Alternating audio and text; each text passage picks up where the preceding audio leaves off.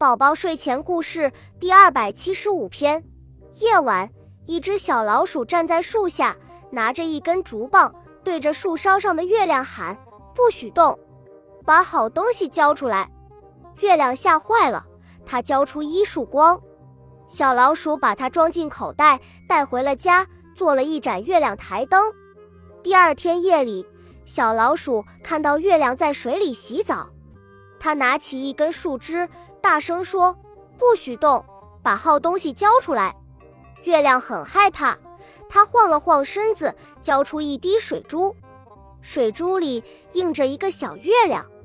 小老鼠把它装进草叶盒子，带回了家。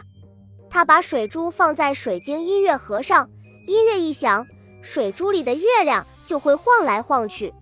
小老鼠觉得月亮胆子小，好欺负。第三天夜里。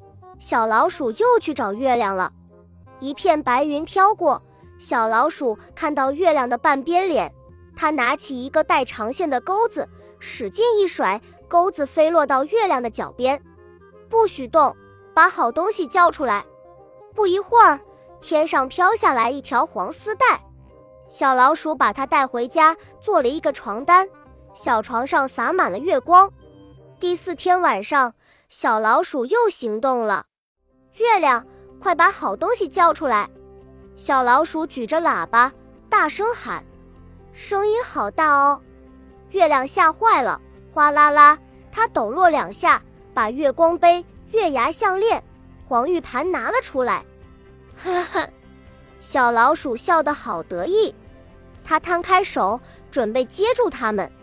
你自己上来拿吧。月亮忽然说。我怕扔坏了，笨蛋！我上不去。小老鼠从牙缝里挤出几个字：“上不去。”那月亮眨眨眼，喃喃地重复着。忽然，月亮不那么害怕了，它把东西统统收好。喂，快点交出来！小老鼠不耐烦了。不，这是我的。月亮扬了扬声调。我要飞钩子，我把钩子打断，我用竹棒打你，我会飞会跑，你打不着。我我我，小老鼠气得跳来跳去，你再来找麻烦，我就吞掉你。月亮从天上飘下来，离小老鼠越来越近。月亮张开了嘴巴，天哪，太可怕了！小老鼠哆嗦着，一溜烟跑掉了。过了一会儿，小老鼠抱着大口袋出来了，给你，都还你。大口袋朝地上一倒，里面是小老鼠打劫来的东西。小老鼠放下口袋，哧溜溜跑掉了。这时，云里的月亮背过脸，偷偷地笑起来。小鸟和大熊，小鸟和大熊是好朋友。小鸟在树枝上唱歌，大熊在下面的树洞里睡觉。冬天来了，小鸟要飞到温暖的南方去了，大熊也要进树洞里睡觉了。他俩约定明年春天再见面。第二年春天，小鸟飞回来时，看见大树没有了，大熊坐在树墩上哭鼻子。小鸟问大熊：“我们的大树呢？”大树让伐木工人锯走了。大熊伤心地说：“别难过，只要树根还在。”大树就会发出新芽。小鸟说：“小鸟和大熊找呀找，真的在树墩边上找到了一颗小小的新芽。